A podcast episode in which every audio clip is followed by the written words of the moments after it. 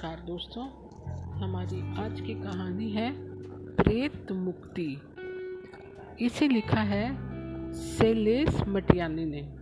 तो चलिए कहानी शुरू करें। प्रेत मुक्ति। आधी नदी पार कर चुके थे कि जलांजलि छोड़ने के लिए पूर्वाभिमुख होते ही सूर्य और आँखों के मध्य धूमकेतु सा दिखाई दे गया।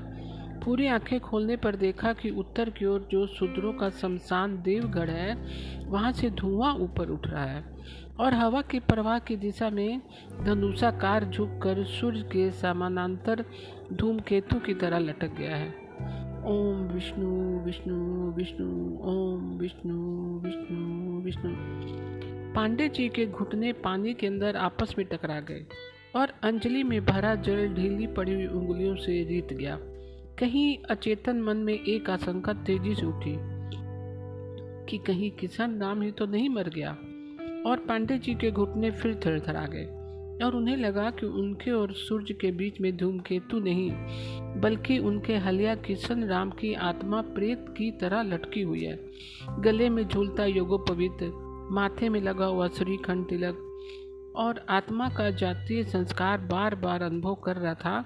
ऊपर शमशान से अछूत केशव की अस्थि मंजा को बहा कर लाती हुई सुयाल नदी का निषिद्ध जल उनके पांवों से टकरा रहा है। हो सकता है ऊपर से अधजला मुर्दा ही नीचे को बहा दिया जाए और वही पांवों से टकरा कर लिपट जाए।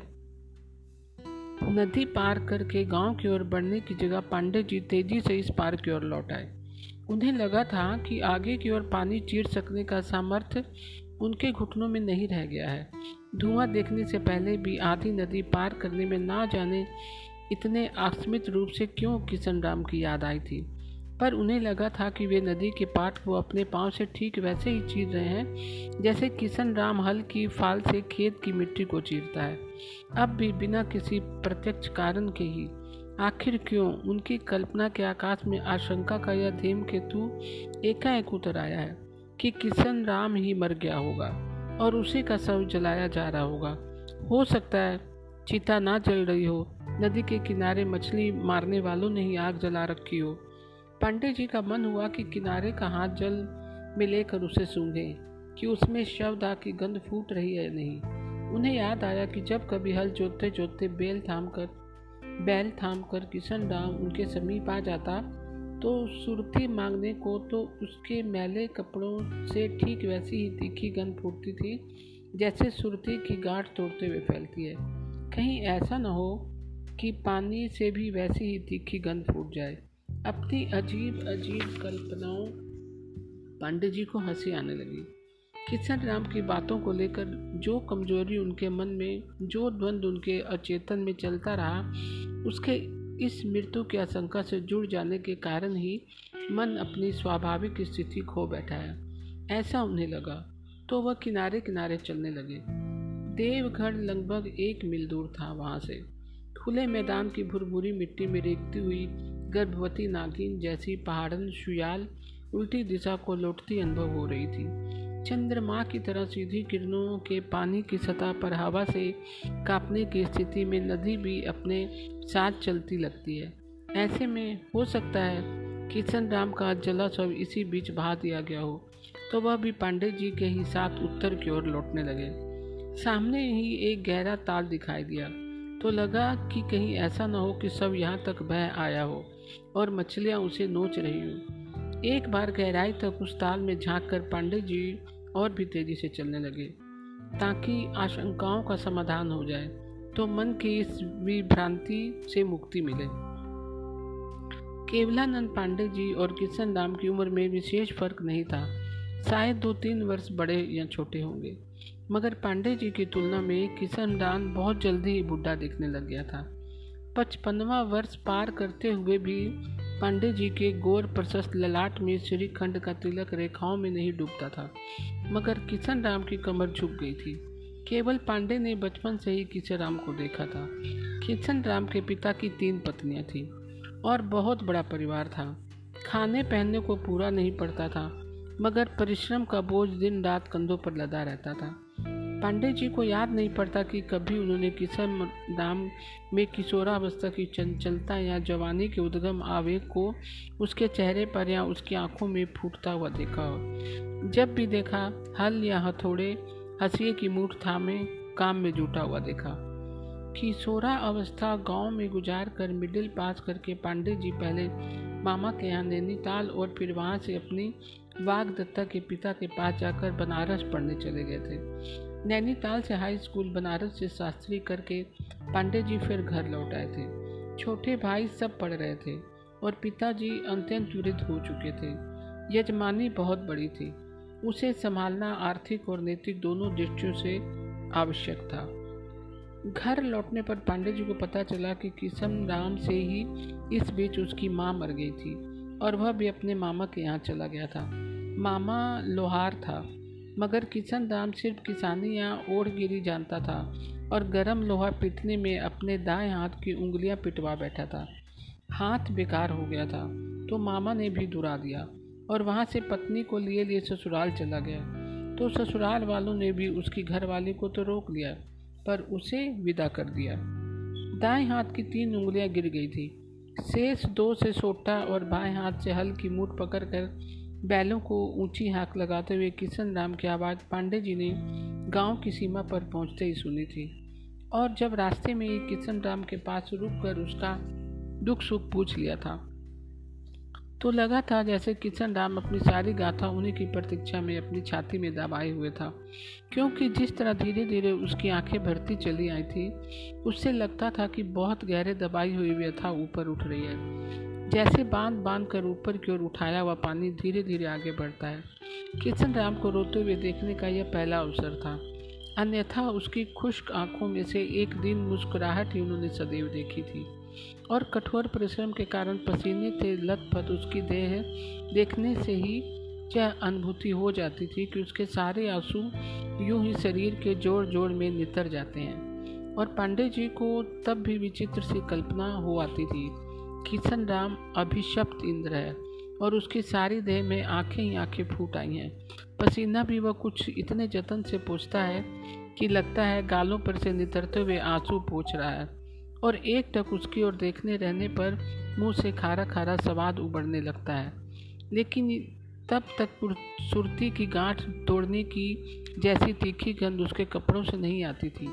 बनारस से लौट कर आने के बाद केवल पांडे जी ने देखा था कि उम्र में बड़ा होने पर भी उनके गोर बलिष्ठ और खुले हुए शरीर की तुलना में किशन राम ऐसा लगता था जैसे इतने वर्षों के बीच प्रकृति ने उसे लोहे को गर्म करके उसके दुर्भाग्य की चोटों से पीट पीट कर उसे बहुत फैला दिया है। बस पांडे जी को बार बार वह अनदेखा दृश्य याद आता था। जब 14 वर्ष की उम्र में ही शादी हो जाने के बाद किशन राम दुर्गुन के लिए अपनी पत्नी को उसके मायके ले जा रहा था और वह मिडिल स्कूल से लौट रहे थे। छोटी सी ठिगनी सी सांवली लड़की बीड़ी पीते हुए उसके पीछे पीछे चल रही थी और जब किशन राम ने महाराज कहकर पांडे जी को प्रणाम किया था तो उसने जल्दी में बीड़ी को अपनी हथेली में ही घिस लिया था और फिर रो पड़ी थी। पांडे जी को हंसी आ गई थी, किशन राम भी हंस पड़ा। गुस्साई हमारी कौम में तो सारे कर्म कांड बचपन में ही सीख लेती हैं छोरियां। और आखिर शरमाते शरमाते पूछने लगा कि शास्त्रों के अनुसार किस उम्र तक आपस में प्यार करना निषिद्ध है। शास्त्र का उच्चारण करने में किशन राम का कंठ कुछ थरथरा गया था। पांडे जी बचपन से ही तीव्र बुद्धि के थे, समझ गए कि किन्हीं सियानों की बात को गांठ बांधे हुए है। किशन राम ने भोले निश्चल स्वभाव के प्रति उन्हें शुरू से ही आत्मीयता सी थी। यह कहते कहते उस दिन उन्होंने भी किशन राम की घरवाली को देख लिया था। अरे यार किशन राम, अभी तो खुद मैंने ही कोई शास्त्र नहीं पढ़ा है। पिताजी काशी भेजने वाले हैं संस्कृत पढ़ने, 10-12 वर्ष लौटने पर तुझे बताऊंगा कि शास्त्रों में क्या लिखा है। कई वर्षों के बाद एक बार छुट्टियों में घर लौटे थे कुछ दिनों को तो उन्होंने किशन राम से पूछा था, किशन कोई संतान हुई या नहीं? और किशन राम के उत्तर से उन्हें लगा था जैसे वो उसी दिन की प्रतीक्षा में है अभी, जबकि पांडे जी उसे शास्त्रों में लिखा उत्तर बताएंगे। काशी से शास्त्री करके लौट आने के बाद भी उनका मन वही प्रश्न पूछने को हो रहा था कि किशन राम की दुखांत गाथा से मन भर आया और उन्होंने अनुभव किया कि इस बार अधजले प्यार को अपनी हथेली में घिस लेने की जगह किशन राम की घरवाली ने उसके कलेजे के साथ घिस कर उसे बुझा दिया था और उन्हें लगा था कि किशन राम के प्रति उनकी संवेदनशील कल्पना पर उसकी घरवाली उस दिन की तरह रो नहीं रही बल्कि खिलखिला रही थी। बचपन बीतते बीतते ही शादी हो गई थी और जवान होते होते संबंध टूट गया था। इन दिनों किशन राम अकेला ही रहता था। उसके पिता के मना करने के बावजूद पांडे जी के पिता ने किशन राम को ही अपना हलिया रख लिया था। हलिया रख लेने के बाद खुद उन्होंने तथा पांडे की मां ने किशन राम से कहा था। किशन राम पहली तो डाल पर बैठी हुई जैसी फुर फुर उड़ गई। अब तू क्यों उसके लिए जोग धारण कर रहा है? अरे तू भी ब्याह कर लेता तो हमारी खेती भी कुछ और ज़्यादा संभल जाती। बिना जोड़ी का बैल तक नहीं खिलता रे। तू तो हलिया है, नहीं करता दूसरा ब्याह तो पहली ही लौटा ला। किशन राम जानता था कि एक तो बिन घरवाले का हलिया वैसे ही पूरा श्रम नहीं कर पाता, उस पर उसकी दायां हाथ पूरा नहीं लगता। उसने एक दिन हाथ जोड़कर अपनी अनुपयोगिता को स्वीकार कर लिया था और अपने सौतेले भाइयों में से किसी को रख लेने को कह दिया था। वे रांझियो, मैं अभागा तो हाथ से छड़ी लोथ ही नहीं लौटा पाया, कलेजे से छड़ी हुई लोथ कैसे लौटा पाऊंगा। और उन दिनों गांव भर में यह बात फैल गई थी कि सियानी औरत का माँ का मन भी वैसा कोमल होता है। खुद कुसुमावती बहुरानी जी ने ही अपने हाथों से किशन राम के आंसू पोंछ दिए थे।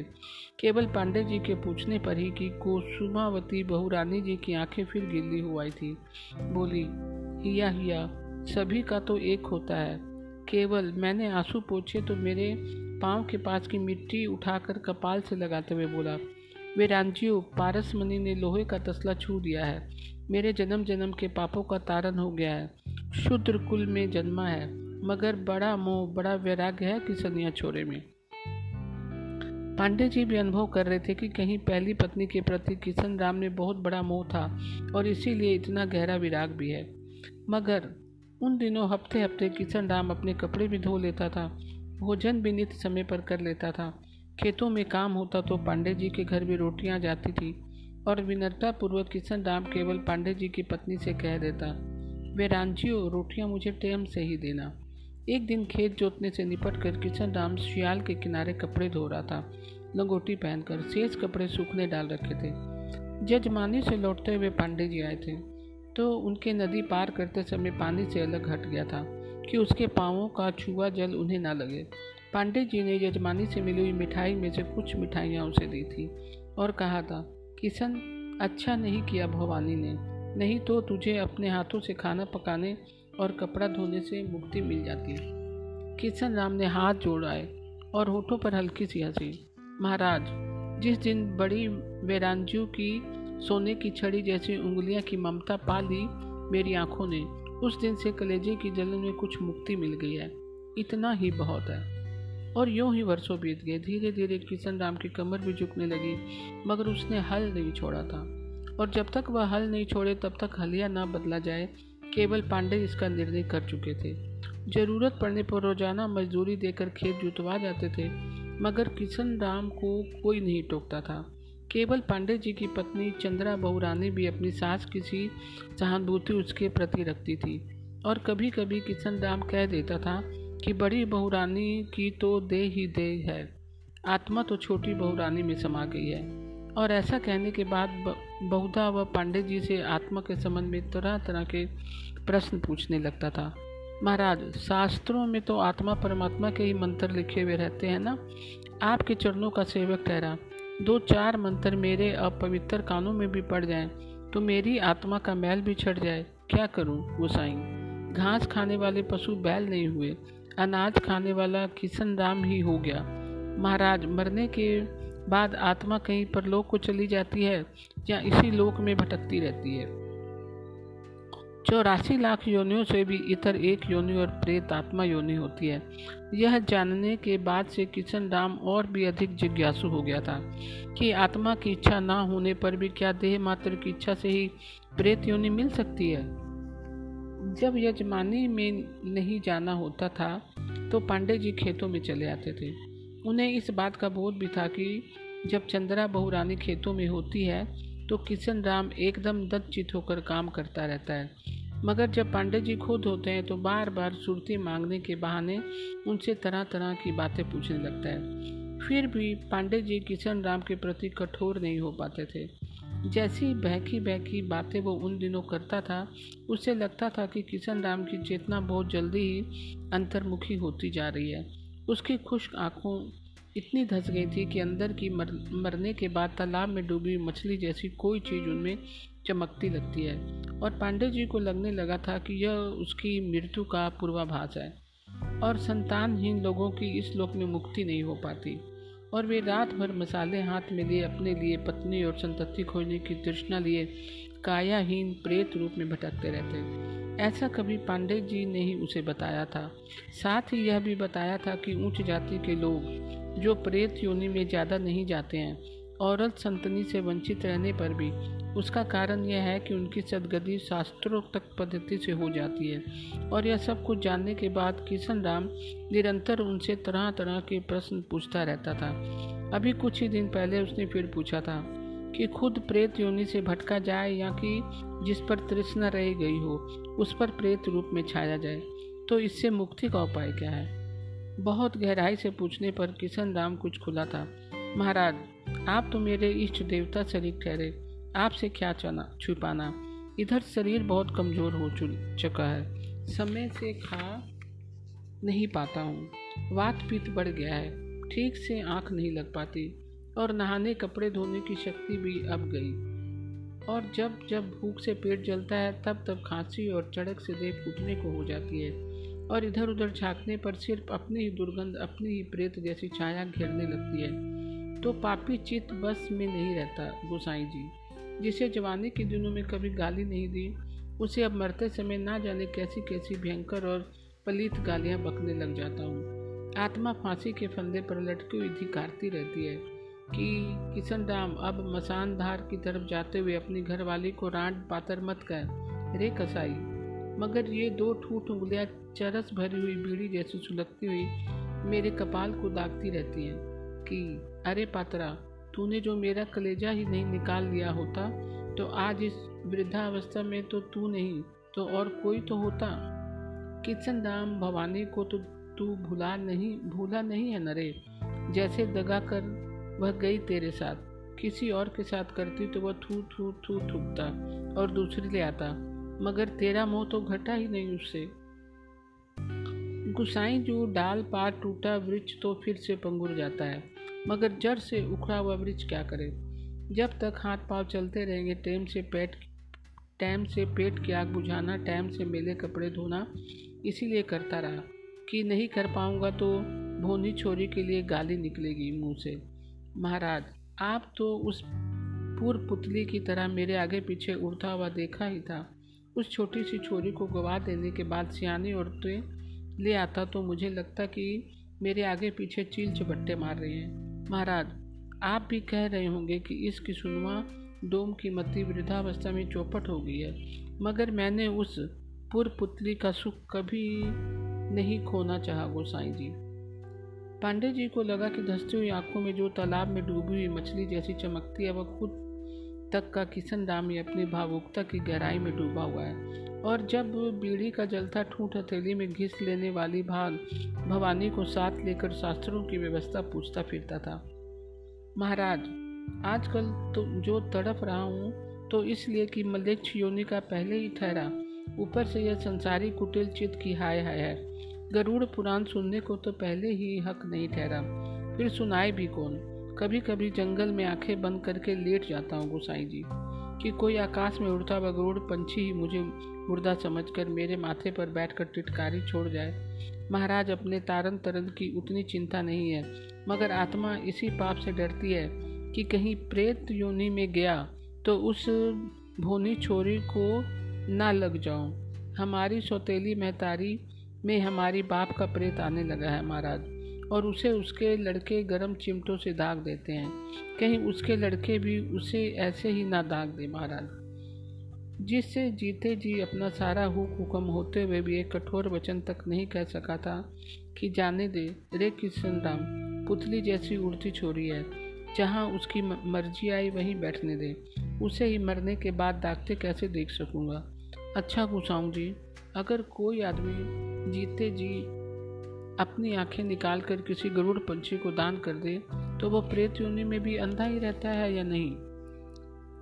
पांडे जी अनुभव कर रहे थे कि जो जो किशन राम मृत्यु की ओर बढ़ रहा है त्यों तो भवानी एक बच्ची की तरह रंग बिरंगी तितली की तरह उसके अंदर ही अंदर उड़ती हुई उसे भी एक ऐसे बचपने की ओर ले जा रही है जहां मन में बावलेपन को थामने की क्षमता न देह में रहेगी न बुद्धि में।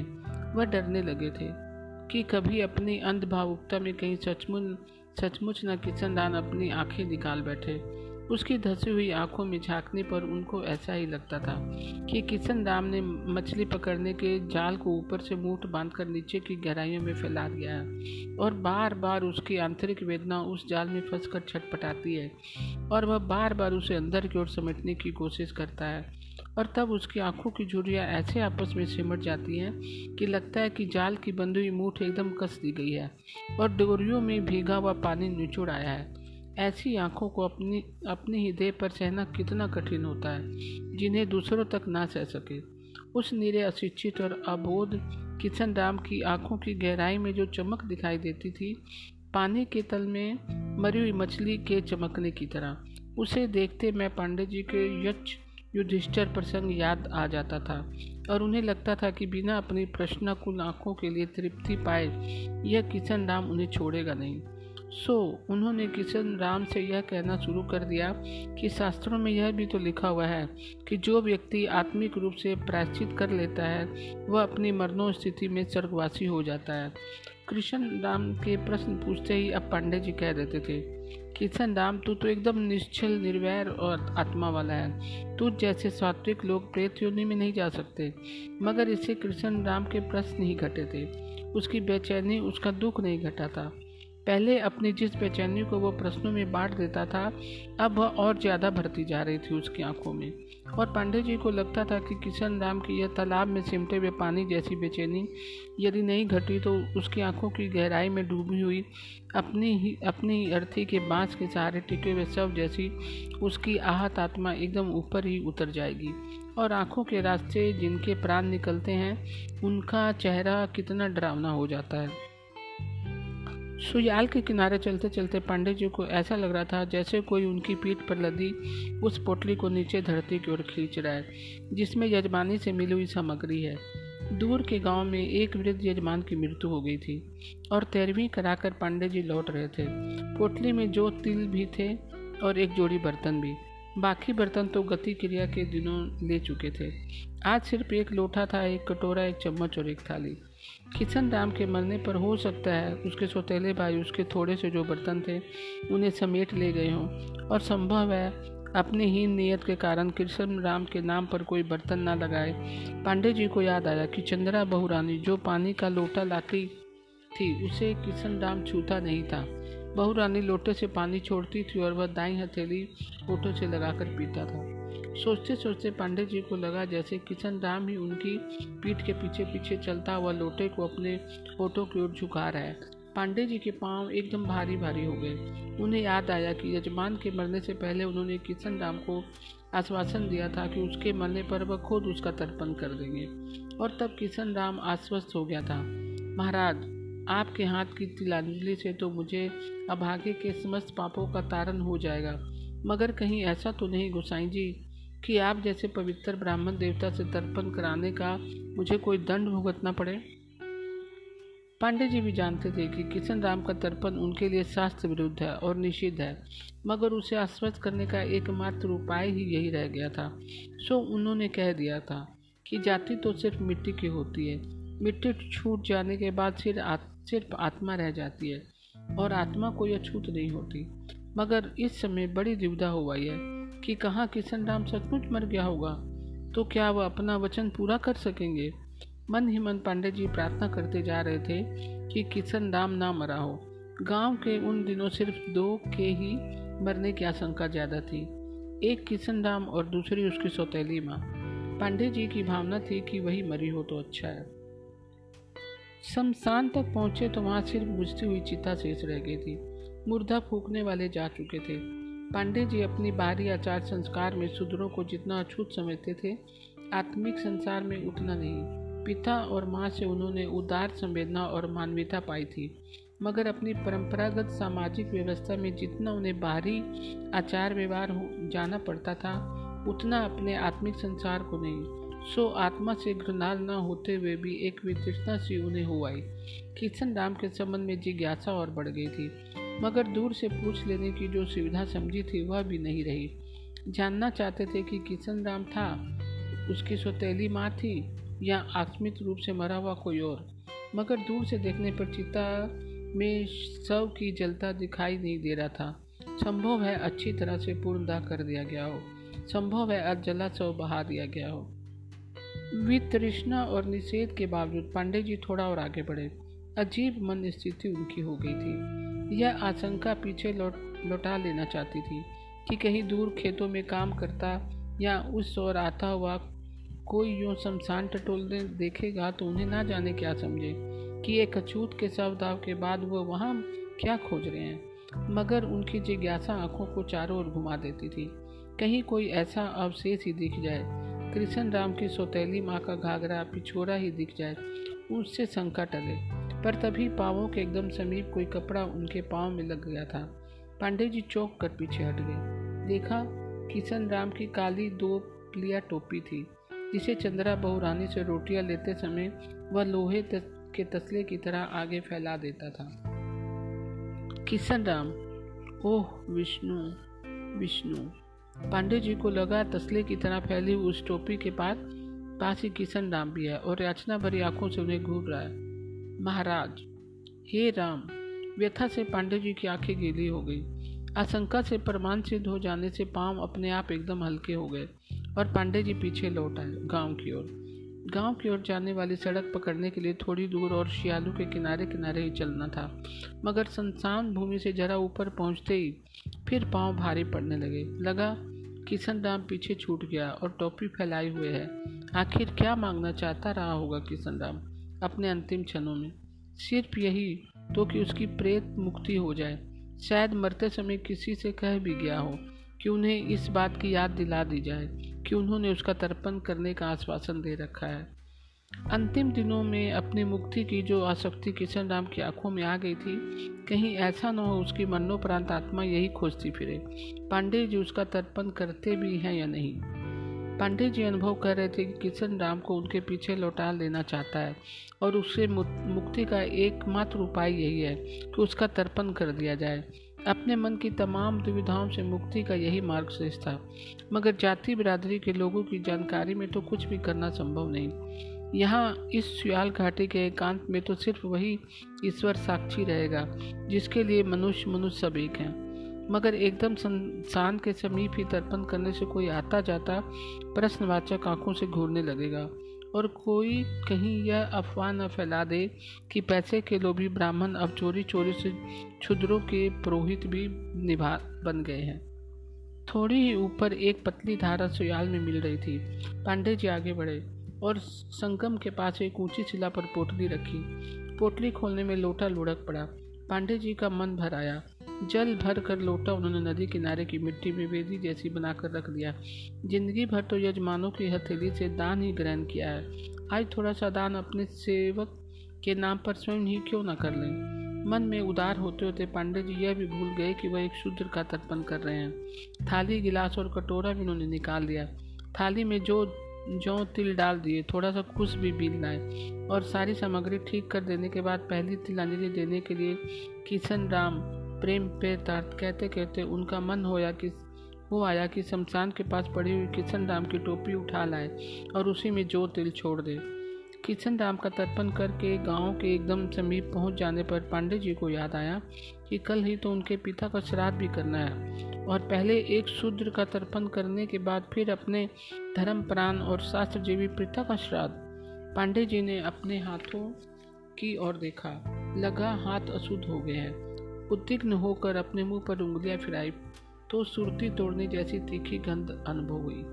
पांडे जी सोच रहे थे चोरी चोरी शूद्र का तर्पण करने के बाद बिना घर वालों को कुछ कहे सुने उन्हें पिताश्री का श्राद्ध कदापि नहीं करना चाहिए। स्वर्गस्थ पितर के प्रति यह छल अनिष्टकारी होगा। पांडे जी जानते थे कि अछूतों के प्रति तमाम मानवीय उदारताओं के बावजूद जातीय संस्कार की एकांत निष्ठा और कट्टरता उनके पिता में थी, जिससे जीवन भर शास्त्र विरुद्ध कोई कर्म नहीं किया। उसी का साथ अशुद्ध हाथों से कैसे किया जा सकता है। गांव समीप आता जा रहा था, मगर पांडे जी एकदम थक गए थे। उन्हें भय लग रहा था कि शुद्ध मन से श्राद्ध करने के लिए उन्हें सत्य बोलना ही पड़ेगा, फिर चाहे वह घर वाले हों या बिरादरी कैसी हो, अप्रिय प्रतिक्रिया क्यों ना हो। उन्हें लग रहा था कि किशन राम की प्रेत मुक्ति हो गई है, लेकिन उसके पश्चात का प्रेत उनसे चिपट गया था।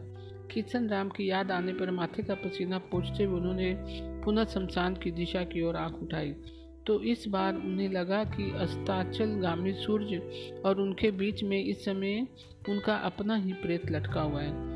और सौतेली माँ को फूंक कर धीरे धीरे लौटता हुआ किशन राम दूसरे रास्ते से आता हुआ पांडे जी को देखकर रुक गया और महाराज कहते हुए दंडवत में झुका, तो आंखों पर से हाथ हटाते ही पांडे जी को किशन राम का नंगा सिर दिखाई दिया, बीच सिर में जहाँ पर बाल नहीं रह गए थे। पसीने के बूंदे ठीक ऐसी ही चमक रही थी जैसे जो तिल थाली में पानी की बूंदे बिखरी हुई हो। और जीता रह कहने को हाथ ऊपर उठाते हुए पांडे जी को ऐसे लगा जैसे आसमान में लटके हुए किसी प्रेत को नीचे गिरा दिया हो। तो दोस्तों, आज की कहानी आपको कैसी लगी? मैं कल फिर एक नई कहानी के साथ उपस्थित होंगी। तब तक के लिए नमस्कार दोस्तों।